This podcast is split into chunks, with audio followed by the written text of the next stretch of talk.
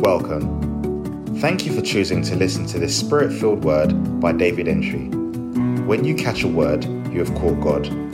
May you catch a word today that will cause God to change your story. Be blessed.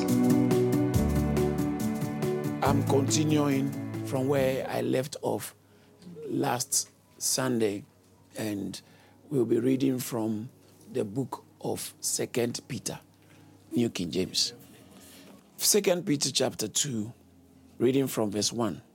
But there were also false prophets among the people, even as there will be false teachers among you, who will secretly bring in destructive heresies, even denying the Lord who bought them, and bring on themselves swift destruction. And many will follow their pernicious ways, because of whom the way of truth will be blasphemed. By covetousness, they will exploit you with deceptive ways. For a long time, their judgment has not been idle, and their destruction does not slumber. For if God did not spare the angels who sinned, but cast them down to hell and delivered them into chains of darkness to be reserved for judgment, and did not spare the ancient world, but saved Noah, one of eight people a preacher of righteousness, bringing in the flood on the world of the ungodly, and turning the cities of Sodom and Gomorrah into ashes, condemned them to destruction, making them an example to those who afterwards would live ungodly, and delivered righteous Lot who was oppressed by the filthy conduct and uh, filthy conduct of the wicked. For that righteous man dwelling amongst them tormented his righteous soul from day to day by seeing and hearing their lawless deeds. Then the Lord knows how to deliver the godly out of temptation and to reserve the unjust under punishment for the day of judgment, and especially those who walk according to the flesh in the lust of uncleanness and despise authority. They are presumptuous, self willed, they are not afraid to speak evil of dignitaries. Whereas angels, who are greater in power and might, do not bring reviling accusation against them before the Lord. Verse 12. But these, like natural brute beasts, made to be caught and destroyed, speak evil of things they do not understand, and will utterly perish in their own corruption, and will receive the wages of unrighteousness as those who count it pleasure to carouse in the daytime. They are spot and blemish, carousing in their own deceptions while they feast with you, having eyes full of adultery and cannot cease from sin, enticing unstable souls. They have a heart trained in covetous practices and are accursed children. They have forsaken the right way and gone astray, following the way of Balaam, the son of Beor who loved the wages of unrighteousness, but he was rebuked for his iniquity. A dumb donkey speaking with a man's voice restrained the madness of the prophets. These are wells without water, clouds carried by a tempest, for whom is reserved the blackness of darkness forever. For when they speak great swelling words of emptiness, they allure through the lust of the flesh, through lewdness, the ones who have actually escaped from those who live in error. While they promise them liberty, they themselves are slaves of corruption. For by whom a person is overcome, by him also is he brought into bondage. For if after they have escaped the pollution of the world through the knowledge of the Lord and Savior Jesus Christ, they are again entangled in them and overcome, the latter end is worse for them than the beginning. For it would have been better for them not to have known the way of righteousness than having known it to turn from the holy commandments delivered to them. But it has happened to them according to the true proverb. A dog returns to his own vomit, and a sow, having washed to her wallowing in the mire. Here ends the reading of God's holy word. Hallelujah. Amen. What a powerful text. It is so loaded. Well, in our last session, I spoke about reservations. And prior to that, I spoke about how um, there will be false prophets. Clearly, the scripture tells us that there shall be false prophets amongst us. It is clear in scripture. And when you read scripture very carefully, the apostles had the habit of warning the church about false teachings, of false prophets, or infiltration for that matter. And so that means that the church has the propensity, church, I'm talking on the body of Christ, a section of the church has the propensity to deviate and veer away from wholesome teaching.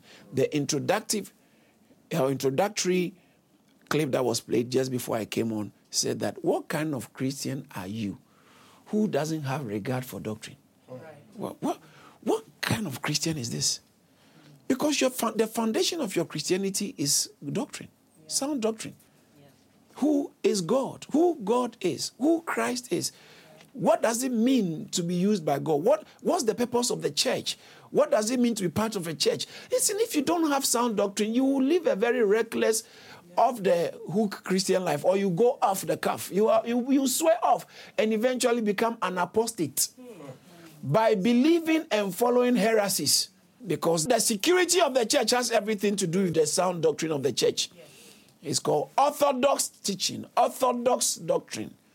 So it's important you can realize, I think in Second Corinthians chapter 11, 1, 2, 3, Paul warns them about how he's concerned lest their minds be deceived, just as the serpent deceived Eve. When you read from verse 1, it says that, Oh, that you would bear with me in a little folly, and indeed you do bear with me. In other words, the kind of things I'm saying, I'm saying so much, and sometimes to some people they think this is nonsense. But just bear with me, just in case you think it's still nonsense. Bear with me and listen to this nonsense because it will help you. Yes. He says that, bear with me. Verse 2 says that, for I am jealous for you with godly jealousy, for I have betrothed you to one husband. You see, he was writing to the church and he's telling the church, you listen, you're already engaged. Your commitment is to one husband, not two husbands, not several ideologies. One husband, who is Christ that I may present you as a chaste virgin to Christ, a virgin that has not given herself to adultery. In James chapter 4, verse 4, it says that you adulterers and adulteresses, adulterers and adulteresses, do you not know that friendship with the world is enmity with God? He's talking about worldliness, and then he says that worldliness for the church is adultery because we are betrothed, engaged to one Lord. Why are you going after other things? He said, For I have betrothed you to one husband. Now, why are you going to for after some other boys? Why are you going to your back to your ex? You have already been engaged. So he said, You are adulterer, adulteress, and adult friendship with the world. It's like going back to what Christ has delivered you from. Going back. He says that in First John chapter 2, verse 17. He says, The world is passing and all the but he says the world is passing away, and the last of it but he who does the will of God, King James said, he who do it. but he that doeth the will of God abideth forever. he who doeth the will of God. You are doing the will of God. You are bad for. He says that don't you know that friendship with the world is enmity with God?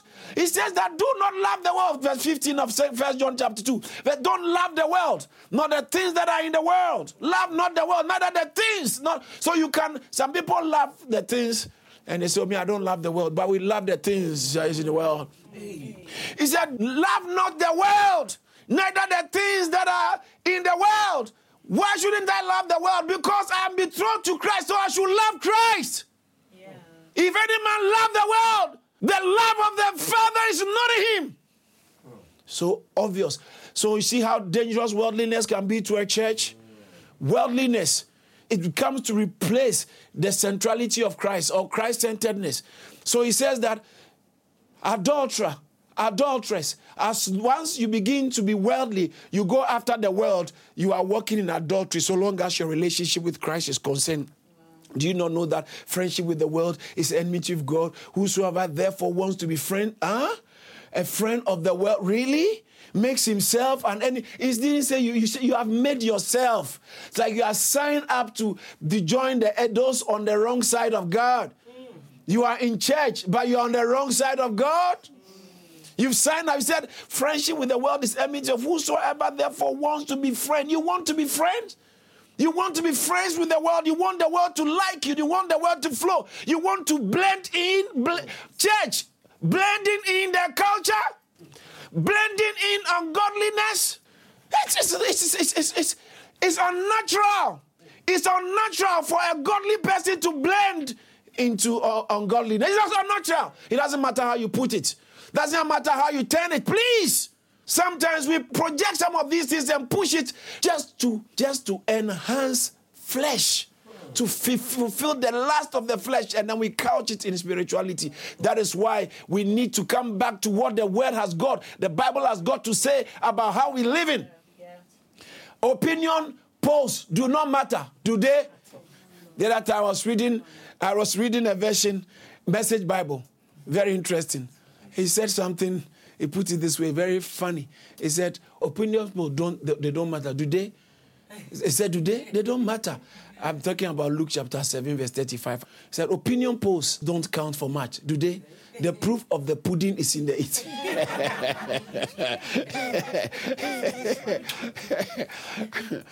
yeah, we are just, if we are not careful, we'll be more swayed based on opinion polls. Because then we become, he said, if you want to be friends with the world, you make yourself an enemy of God. I am a friend of God. God loves me, God loves me, but you have made yourself an enemy of God.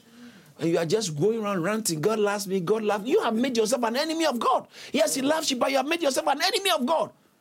God loves you and you love the world, you make yourself an enemy of God. He says that don't love the world, nor the things that are in the world. But he said, For the things that are in the world, the lust of the flesh, the lust of the eyes, and the pride of life, verse 16. All that is in the world, the lust of the flesh, the lust of the eyes, the pride of life is not of the Father, but it's of the world. For the world is passing, and the things that are thereof, and the lust of it. But he who doeth the will of God abideth forever. I see you thriving and things working for you forever. So Paul warned them that I've betrothed you to Christ. Uh, I've betrothed you that I might present you a chaste virgin, someone who has not defiled themselves. Because there's a day of presentation coming, hallelujah. But look at the verse 3. He said, But I fear. Eh? Apostle said he's afraid lest somehow, as the serpent, he takes the church, he makes the reference point of his warning to the church to the, the beginning. Anybody who tells you Genesis chapter 1 and chapter 2 and chapter 3 is not important, is speaking on the behalf of the devil, knowingly or unknowingly. Jesus kept going to Genesis. He went to Genesis. All the big events in Genesis about the creation, about the fall, about um, Noah, about um, Abraham, Jacob, all these big events, the flood, Jesus made references to it. How can you have a Bible without Genesis? How can you have a Bible? If you can't believe in Genesis, that means you don't believe in the whole Bible. Yeah. Yeah. You can't say, as for me, I believe everything, but just that Genesis chapter 1 and 2, come on, can you believe that? I'm about to describe what what, what category you, you put yourself in by saying that, come on, come on, can you believe it? Come on, come on, I'm too smart to believe in this kind of stories. Okay, I'll tell you what category you have put yourself under, but you will not be like that in Jesus' mighty name. But the false prophets are usually that's their mantra, that's their comfortable direction. All right. It says that as the serpent deceived Eve by what? His craftiness. Satan is not stupid, even though he's not wise. Satan is not stupid. He's clever. There's a difference between being clever and being wise. Satan is clever, but God is wise. By his craftiness, so that your minds may be corrupt ah, ah, from the simplicity that is. He can corrupt, says, I fear. So he kept warning the church in Acts chapter 20, verse 28. He says that take it to yourself and to the flock over which the Holy Spirit has made you uh, uh, overseer to shepherd the church of God. And which for I know after my departure, verse 29 says that, For I know that after my departure, savage wolves will come in among you. All right. So they start, they kept warning the church. Warning the church. In Timothy, he warned the church. In Ephesians, if actually Ephesians chapter 4, he talks about how um, not being tossed to and fro by every wind of doctrine verse 14 there, that you should no longer be children tossed to and fro. He warned them because there will be winds of doctrine. So, guess what? Even if it was true 2,000 years ago, 50 years down that line, even 500 years down that line, you can imagine the, the level of deviation. And then a, a, a thousand years down that line, oh, level of 1100 years, 1200 years. And we are in the 21st century. We are in the 21st century talking about 20 years after 20 years after, then you can imagine the level of deviation. And so, if they were warned in those times, then you can imagine those who deviated their generations, generations of deviation and deviation and deviation and deviation and deviation. That is why you can't have a solid Christian life without continuation of the apostles' doctrine. And the apostles warned and warned and warned and warned. So, Peter here picks it up. Jude, is, we, we possibly will read from Jude and how Jude is, it's like Jude and Peter were talking about the same thing. Peter picks it up and Jude also later on uh, uh, uh, brings it up. But Peter says that there will be false prophets amongst you. So he warned them. He said that there will be false uh, uh, prophets, uh, teachers amongst you, just as there were false prophets amongst them. And then he says that these are some of the things they will do. We have discussed that already. So verse, verse 2 says that many shall follow their pernicious ways. I, I think let me read from the English Standard Version. And many will follow their sensuality. Uh-huh. And because of them, the way of truth will be blasphemed. Follow their sensuality. Pernicious with sensuality, giving to sensuality, things that only feed the senses. Just, just the senses, how I feel. Their, the, the, the foundation of their behavior and their life is based on how they feel. If it feels good, go for it. Mm. If you are not happy about it, just do what will make you happy. Do what makes you happy. There are people who teach and they teach and project sensuality. And many people like that one. It's just like someone telling you that there's no need to, to give to church or give offering. You know, there will be a lot of people who feel like, ah, I've always been feeling like this giving thing. How was it? How was it feeling? Your line of reasoning does not hold water. But because of the sensuality, the desire of the heart, it's very easy to accept some things without realizing that when you follow it to its logical conclusion, it's bizarre, it's absurd, it's, it's just uh, heresy or heretic. Yes. So it says that many will follow their sensuality, and because of them, the way of the truth will be blasphemed. Lord, have mercy. And in their greed, talking about these kind of teachers, in their greed, they will exploit you with false words. Their condemnation from long ago is not idle, it's still very valid. And their distraction is not asleep, it's coming very quickly. But the, now, the key thing for if God, now watch this, this is a conditional statement. If God, right? If God, when you read the Old King James, the authorized version, you might not it's it's one thing after the other. So when we read the uh, uh, for if God, it talks about if God, but it gives if you know in grammar when you say if, it's comparative uh, it's a statement of, of, of comparison or comparative statement. So if God, then if. But when you look at the King James, it looks like you won't notice the then because King James didn't add the then. But the verse 9 in the New King James, New King James makes it clear. So if God, verse 4 says, if God did not spare the angels who sinned, but did something to them, blah, blah, blah, and la, la, la, la, la. Look at verse 9.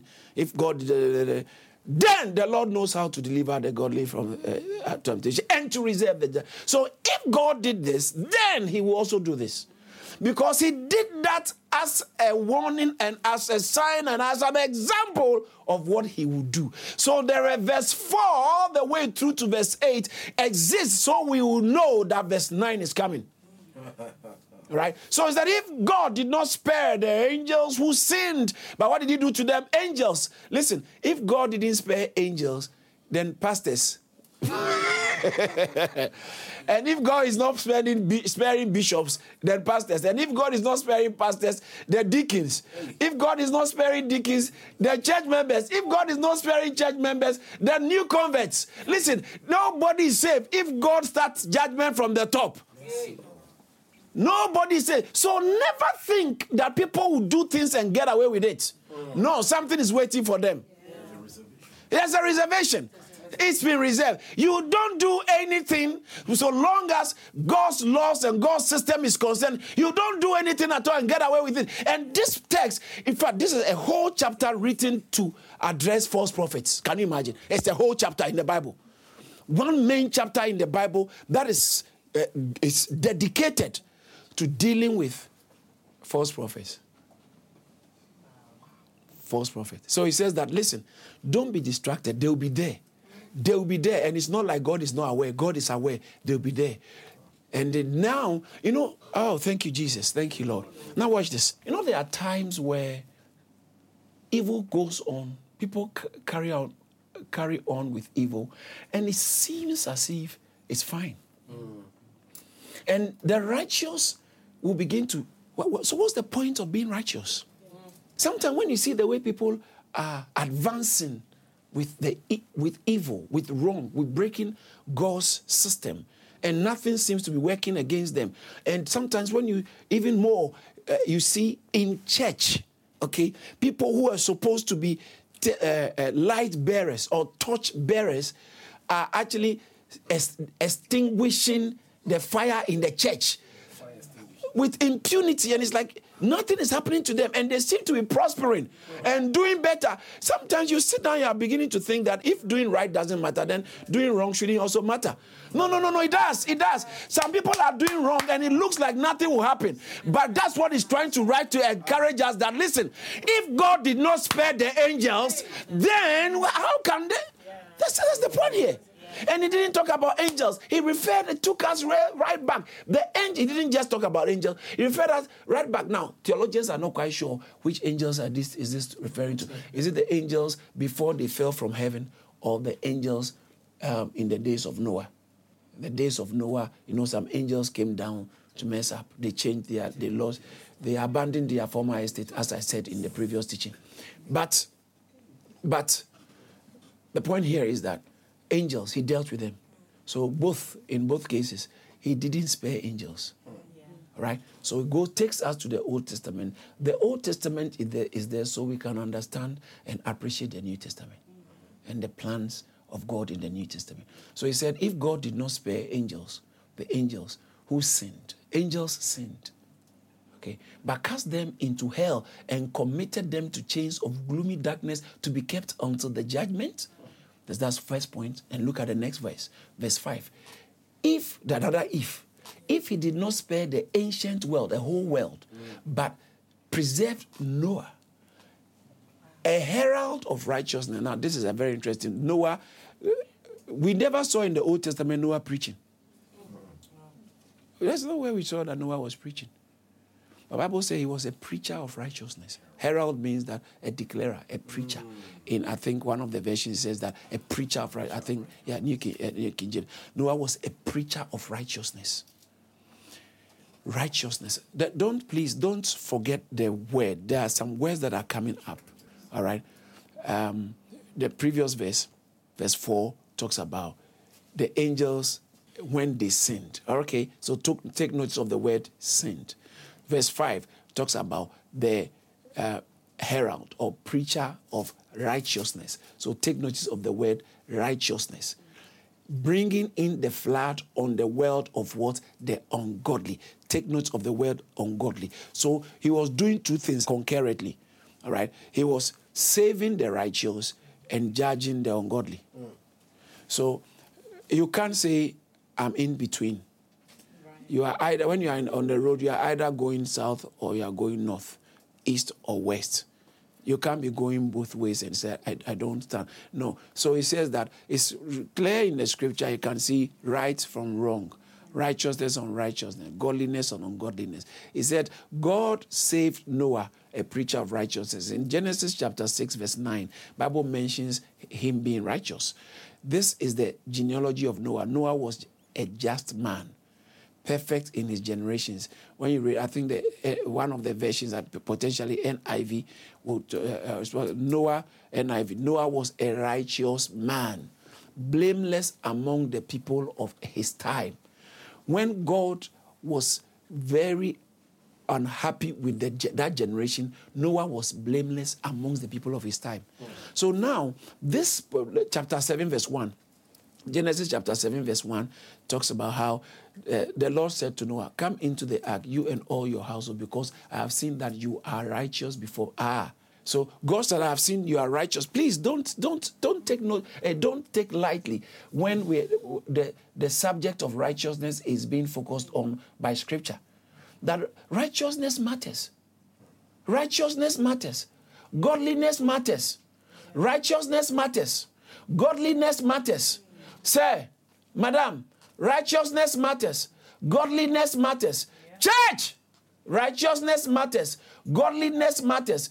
Bible said, "Be not conformed to the world." Why? Because righteousness matters, godliness matters. But be ye transformed. Why? Because righteousness matters, godliness matters. It matters to God. In the book of Proverbs, as we are reading Proverbs, in Proverbs chapter 11, talks about the benefits of righteousness. When you do things right, in fact, it says that the righteous will be led in the way. The, right, the righteousness of the righteous will guide him. Your righteousness matters. Godliness matters. In Proverbs, he said, righteousness delivers from death. Mm. Proverbs. Let me, let me, we just read it yesterday. I think I will, I will, I would like to make reference to that. It's originally not going to be. I, I didn't yeah, Proverbs chapter 11, verse 12. There, Riches do not profit in the day of wrath, but righteousness delivers from death. Did you see that? Righteousness delivers from death. Um, in Proverbs chapter 12, verse 28, it says that uh, in the way of righteousness is life. There is life when you are righteous. That way, the way, the pathway of righteousness, the Bible says, say, and in its pathway there is no death. Did you see that? Right? Oh, righteousness is a pathway. Righteousness is a pathway. It's an approach to life. It's a eh, let me use this word. It's a philosophy of life. Righteousness. That is what spared Noah. But false teachers, they downplay righteousness. False teachers downplay righteousness. But here it says righteousness matters. False teachers do not even uphold righteousness, they uphold opinion polls. What works with opinion polls? What what what majority like? What people like? What makes them look like how? What will make people want to be on their side? What the, the what is trending? Is there anything wrong to flow with what is trending? No, no, no, no, no. That's not what I mean. No, no, no, not in that way at all. But our focus should be what God's word says. And then if that trends, fine. But if it doesn't even trend, we still stay adhere to the righteous ways of God. We take a stand on the righteous path. Because righteousness matters, godliness matters, righteousness matters, godliness matters. It says the way of the righteous is life. The way of the righteous is life. Proverbs chapter 12, verse 26 says that the righteous is more excellent than his neighbor. Wow. Wow. Righteous is more excellent than his neighbor. In today's reading, it says, The righteous eats to the satisfaction of his soul. But the belly, verse 25, today's reading, Proverbs 13, 25. The righteous eats to the satisfaction of his soul, but the belly of the wicked shall be shall want. Today's reading in verse uh, 5 said, A righteous man hates lying, but a wicked man is loathsome and cometh to shame. Verse 6 Righteousness keeps him that is upright. You see, your righteousness is what will keep you, not your friends, not your job, not your account. The righteousness, said, righteousness keepeth him that is upright in the way. Righteousness will keep you. Righteousness is a blessing. The light of the righteous, verse 9, the light of the righteous rejoices, but the lamp of the wicked shall be put out. Can you imagine? Yeah. Righteous. So the lamp of the wicked. That, now, the wicked there means the ungodly. People who are not in the path of righteousness. Said their lamp will be switched off, will be put out. Yeah. Power cut. Yeah. Righteousness matters. Godliness matters.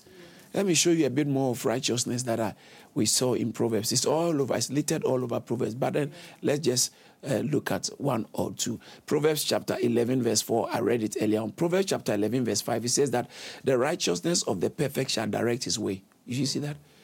Righteousness. Your righteousness is what will make you know what decision to make. Yeah, it directs your way. Sometimes when you don't even have a counselor, your righteousness, because you are righteous. You see, don't confuse righteousness with the righteous. The righteous is a person. Righteousness is a way of life, the pathway, the attitude towards life. So uh, it's a behavior. So it says that the right, your righteousness. Sometimes you may not know a lot, but because of the righteousness in your heart, you end up doing what is right before you are even taught this is the right way.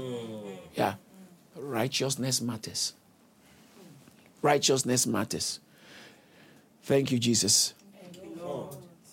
And when you read uh, verse 8, Proverbs chapter 11, verse 8, it says, The righteous, oh, the righteous is delivered out of trouble. That will be your portion. Oh.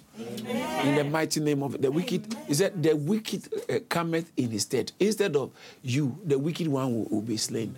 He says that the righteous, see, see, this is the righteous, which is different from righteousness. The righteous. Who is the righteous? The righteous is a person who has righteousness in his heart. His philosophy of life is righteousness. His pathway is righteousness. Righteousness is his pathway. So the righteous is delivered. You and your husband choose to be the righteous one. You and your wife choose to be the righteous one. Even when it's just the two of you in one room, no one knows behind closed doors what is going on between you, who is wrong or who is right. Choose to be righteous. Choose to be righteous. You, you preserve your marriage. It's not marriage counseling that preserves marriage. Righteousness. wow. wow. In fact, in this Proverbs, righteousness exalts a nation, but sin is a reproach to any people. It doesn't matter who you are, whether you are atheist or uh, theist. That sin is a reproach to any people. Righteousness exalts a nation. Church, in our churches, let's uphold righteousness and it will exalt our, our church. Yes. It will exalt our church. True church growth has the foundation of righteousness under it. Yeah, true church growth, genuine, genuine church, not church swell. Genuine church growth is built on the foundation of righteousness. Christ Himself being our righteousness. Righteousness. Righteousness matters. Someone say righteousness matters. Righteousness matters. When it goes well with the righteous, chapter, verse 10, Proverbs chapter 11, verse 10, when it goes well with the righteous, the city rejoices. Ha! Hey, to be well with you. Amen. I said to be well with you. Amen. Proverbs chapter 11, verse 18 says that the wicked works a deceitful work, but him that soweth righteousness shall be a sure reward. Yeah. He that sows righteousness shall be a sure reward. Yes. Yes. I see your reward coming fast. Amen. Verse 21 says that, though hand, I like this, this is a very funny way they put it. Though hand join in hand, the wicked shall not be unpunished. Did you see? This is the same thing Peter is talking about. He said, The wicked shall not go unpunished, but the seed of the righteous shall be delivered. Hallelujah. Amen. The seed of the righteous shall be delivered. Hallelujah. Amen. Hallelujah. Amen. Hallelujah. It's that Joe join. It doesn't matter who you team up with. The wicked shall not be unpunished. It ah. doesn't matter who is on your side. Ah. It doesn't matter what alliance you have, hmm. what agreement you have. This is my ally, major ally. This is my one, my confidant. We are covered. You have a cover up program. There's a cover up going on. Cover up going on. It says that you can cover it up as much as you want. Though hand join in hand, the wicked shall not be unpunished. That is what he's saying. Says that so if God did not spare the angels, what makes you think that the wicked can be can go unpunished? Let's look at one or two righteous statements and then Proverbs chapter 11, verse 23 said, The desire of the righteous is only good. Amen. Amen. I like that one. Verse 28 says that he that trusted in his riches shall fall, but the righteous shall flourish as a branch. Wow. Righteousness makes you flourish. Proverbs chapter 11, verse 30 says that the fruit of the righteous is the tree of life. Wow. It's amazing. You can see it throughout in scriptures. Throughout in scriptures. If I look at uh, chapter 12, verse 5, Proverbs chapter 12, verse 5 says that the thoughts of the righteous are right. See, when you are when you are righteous, your thinking is right.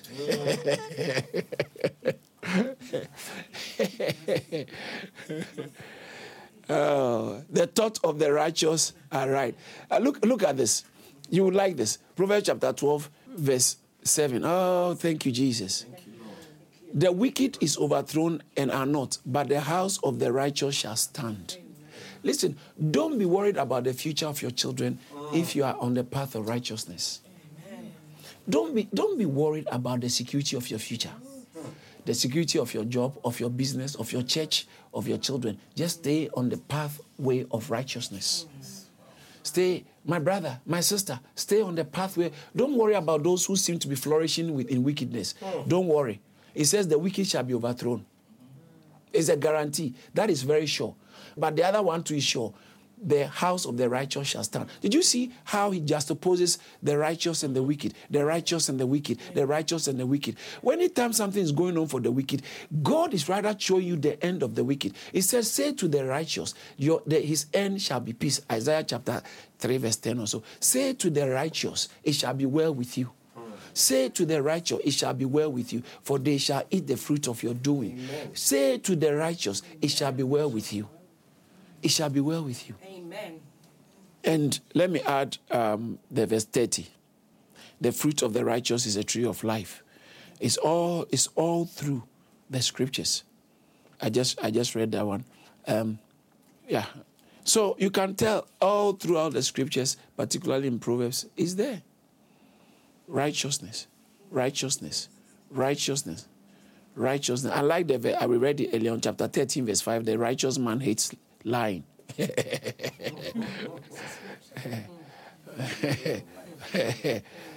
said the righteous man hates lying. Think about it. That will help you to know whether you are righteous or you are not. the, the, righteous man hates lying. oh, the Proverbs chapter, uh, today's reading, I, that's the one I started with.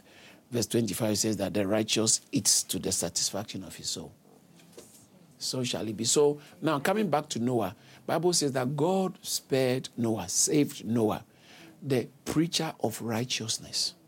Yeah. So now, when you read the scripture, you saw that in Genesis chapter 7, verse 1, Bible talks about how the Lord said to Noah, Come into the ark. Oh, wow. That's a good one. Come into the ark, you and all your household. Mm-hmm. Yeah. That, that would be your point. God said, Come into the ark now. Come into the ark. God is, you're about to hear. God will say, when they are throwing bombs, God will put you in his bunker, his own bunker. He said, Come into the ark. Because what happens to everybody is not permitted to happen to the righteous too. Why? Because I have seen that you are righteous before me in this generation. Because you are righteous before me in this generation, what this generation, in fact, Bible says that God, the world, the day, the world of Noah, God destroyed it. Verse 5 of Second Peter chapter 2. He says that if God, Second Peter chapter 5, verse 2, he did not spare the ancient world, but saved Noah. Hmm. He didn't spare the ancient, the whole world. That whole world, he didn't spare the world, but saved Noah, one of the eighth, a preacher of righteousness, bringing the flood on the world of the ungodly. Because see, he dis, he distinguishes the kind of world it was. God does not hate the righteous. Because righteousness matters. Righteousness preserves, righteousness defends, righteousness protects, and righteousness guides, and it guards. It defends, guards, protects, directs. God will not let the righteous perish with the unrighteous. That never happens. Did you hear what I said? Never happens. So when people seem to be prospering in the wrong path, don't wish them evil because he says their, their judgment is not being switched off, it's not idle, it's there. It says that uh, uh, uh, for, lo- for a long time their judgment has not been idle, it's there. It's there. So why hasn't he executed? There's a time, it's reservation time. So back to the uh, uh, our foundational text, verse five says that, and Noah, the eighth one, and then and bringing in the flood on the world of the ungodly, and turning the cities of Sodom and Gomorrah. There are two cities. It's not like one city called Sodom and Gomorrah. Sodom was a city, and another city was Gomorrah. It's like London and Birmingham. Okay, there are two big cities, or like Paris and New York. Yeah. So it says that the Sodom and Gomorrah, God did not spare. Wow, it, it turned turning the cities of Sodom and Gomorrah into what ashes. This one is more than nuclear bomb. It turned the cities into ashes. God, God. Yes, I'm talking about the God who is full of love. He's also a God of judgment. Ah. God, a God, God who loves. Yeah, he's a God of judgment. Oh, but, but that's the Old Testament. Are we reading the Old Testament? If it's not valid, why would an apostle with eh, Christ like authority and audacity keep referring us to what God have? Okay, okay, all right. Let me show you why it's not just Old Testament, but it is just systems of God. Okay, it's godly systems, they're not Old Testament. Let me show you. Look at the text again. And turning the cities of Sodom and Gomorrah into ashes, condemned them to destruction. Watch this. Why did he do that? Making them an example. Hey of those who afterwards, what do you think the afterwards is talking about? If he has not got, if he doesn't relate to us, he wouldn't have brought this up. He was citing them as an example that God actually used them as an example, standing order for anybody who, who afterwards, after their time, live ungodly. He used them as an example. So they are not the main thing. It's us, our time. We are the main stuff. Hey. So he used them as an example. So if he doesn't carry out what he said, this example, if you do this, this one will carry out, then I think he has defaulted. But God will not default. And two things. He never defaults in bringing judgment over the ungodly, and he never defaults defaults in delivering the righteous. Why? Because righteousness matters, godliness matters. Righteousness matters, godliness matters. Righteousness matters, godliness. Anybody who subtly in their teaching, in their uh, suppositions, in their presentations, undermine righteousness in a subtle way, whether directly or indirectly, whether aggressively or mildly. Anyone who undermines righteousness is clearly off the target. He's off. He's off the main path, the way. He's off the way. He's a Balaam. He's a Balaam, son of Bosor or Balaam, son of Beor. It depends on which translation. Son of Beor, or some translations say son of Bozo. Bozo, Balaam. Balaam, son of Bozo. Balaam became a heathen prophet. Those days there were prophets who were they were not mouthpieces of God, but they were able to also carry out prophetic agendas. Not God's prophetic eternal plan, but they were also able to carry out, operate as prophets with some powers. Yeah, so this is one. It's a heathen prophet, Balaam. But he was doing it just for money. He did it for money. And God warned him. You, I know you are going to prophesy. God said, I know you are going to prophesy, and you, it works. Don't go it. And he still didn't he, when he saw the opportunities and the connectivities with power and uh, availability of, ah, he said, no, no, no, no, no, I'm going to go. And so God used a dumb donkey to rebuke the madness of the prophet. Ah. Yeah. Madness of the prophet. yes, yes, yes, yes. So back to the text says that, then the verse 6 says that, and turning the cities of Sodom and Gomorrah into ashes, condemning them with action, making them an example of those who afterwards live, live what on God. Please don't take that word lightly. Don't take that. What does it mean to live ungodly? One of the signs that you are living ungodly is you are living based on your feelings. Uh-huh. my feelings, my feelings. You are living an ungodly life. You see, a lot of people have managed to undergo religious reforms, but they are not changed, though. They are not for God. So you've started coming to church. You started going, attending church, but you, you haven't converted, you haven't changed. you haven't changed. Underneath all your activities, church or religious activities, is still your ungodly desire, ungodly approach to life. Please don't let us confuse ungodly with immoral. Mm, okay. Wow. It's not every ungodly. Uh, no, me, you see, there are times you can be moral but still ungodly. You can be doing something that looks moral in this. It depends on the society where you are. It might look moral. It might look civic. It might look acceptable. Because sometimes people redefine the boundaries and the lines of morality. But godliness is defined by God from His Word. God defines godliness.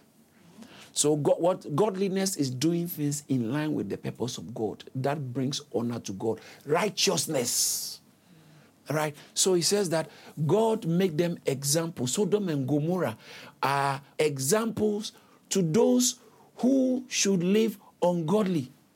The grace that brings salvation has appeared to us, uh, to appear, appear to us all. Titus chapter 2, verse 12 teaching us, grace that brings salvation, as uh, teaching us that denying ungodly. Hey, when you are saved, the first thing you, you should do is to deny ungodliness and worldly lust. Mm. And then you live soberly and righteously. You see that? And godly in this present, not later.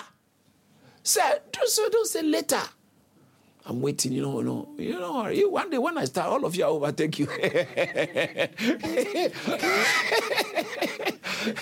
you, you, I'm coming. I'm. Also, some of you guys in church. One day when I start, my, I will overtake all of you.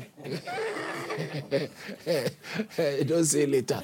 In this present age, if you have any changing to do, do it now. oh.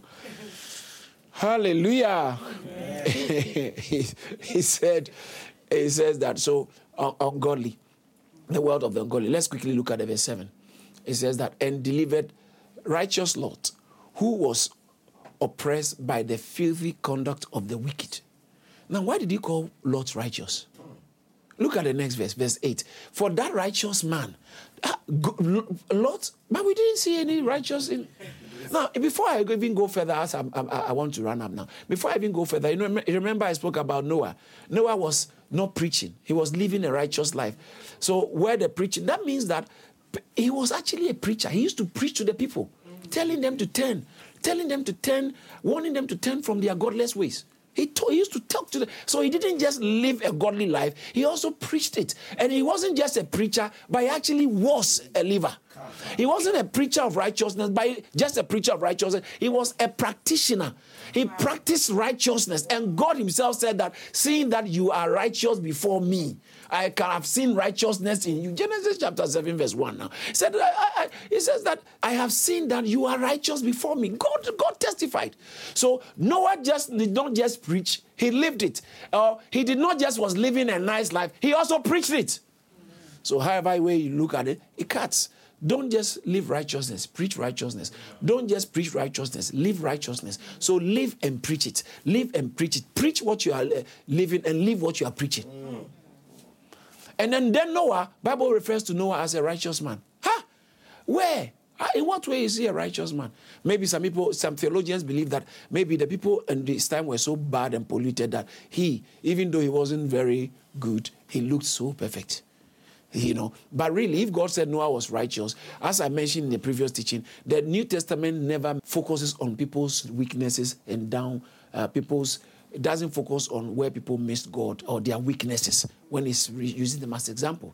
So Abraham, Noah, all them, they had they might David, they might have their own weaknesses, but New Testament is a season of grace. So it just enhanced and spoke about their righteous approaches to life. And now Noah, maybe you see, Abraham prayed a prayer to God. Genesis chapter 18, verse 23. He says that uh, Abraham came near and said, Will you destroy the righteous with the wicked? When he was interceding for Lot, and God said, I'm about to destroy Sodom and Gomorrah. He said, Will you? Dis-? So that means that Lot, they knew, Abraham knew, and God knew. Lot was a righteous man. Just that where he was living was bad. So he polluted and vexed his spirit, according to Second Peter chapter 2, verse 8. That righteous, for that righteous man, seeing that righteous man tormented his righteous soul from day to day by seeing and hearing the lawless deeds. You see, the things you keep exposing yourself to, your environment will pollute you, will torment you. In fact, King James said it's he was vexed.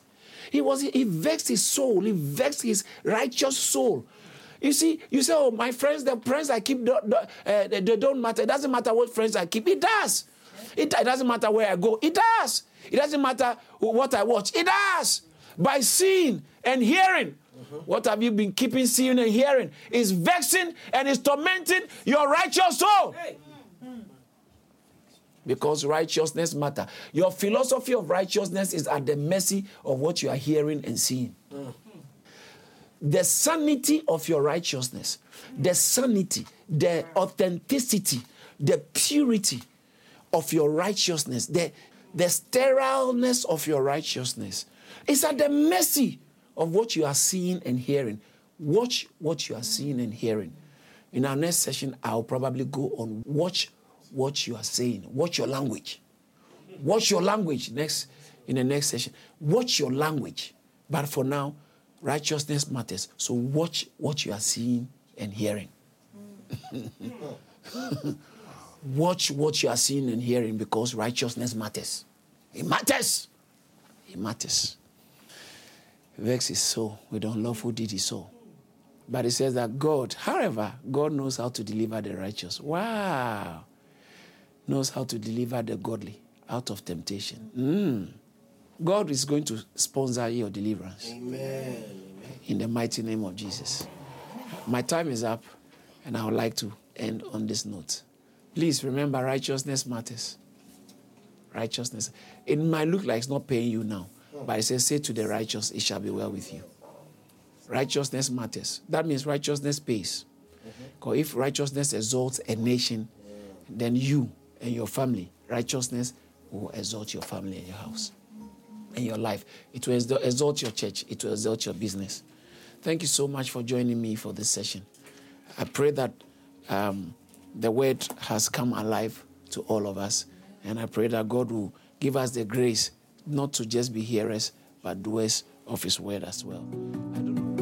Thank you for listening to this message by David Entry. When God speaks, works show, and the works will surely show in your life. To hear more from David Entry, follow him on Facebook, Instagram, Twitter, LinkedIn, and subscribe to Charis Church on YouTube. Don't forget to share and subscribe to our podcast so you're always up to date. Be blessed.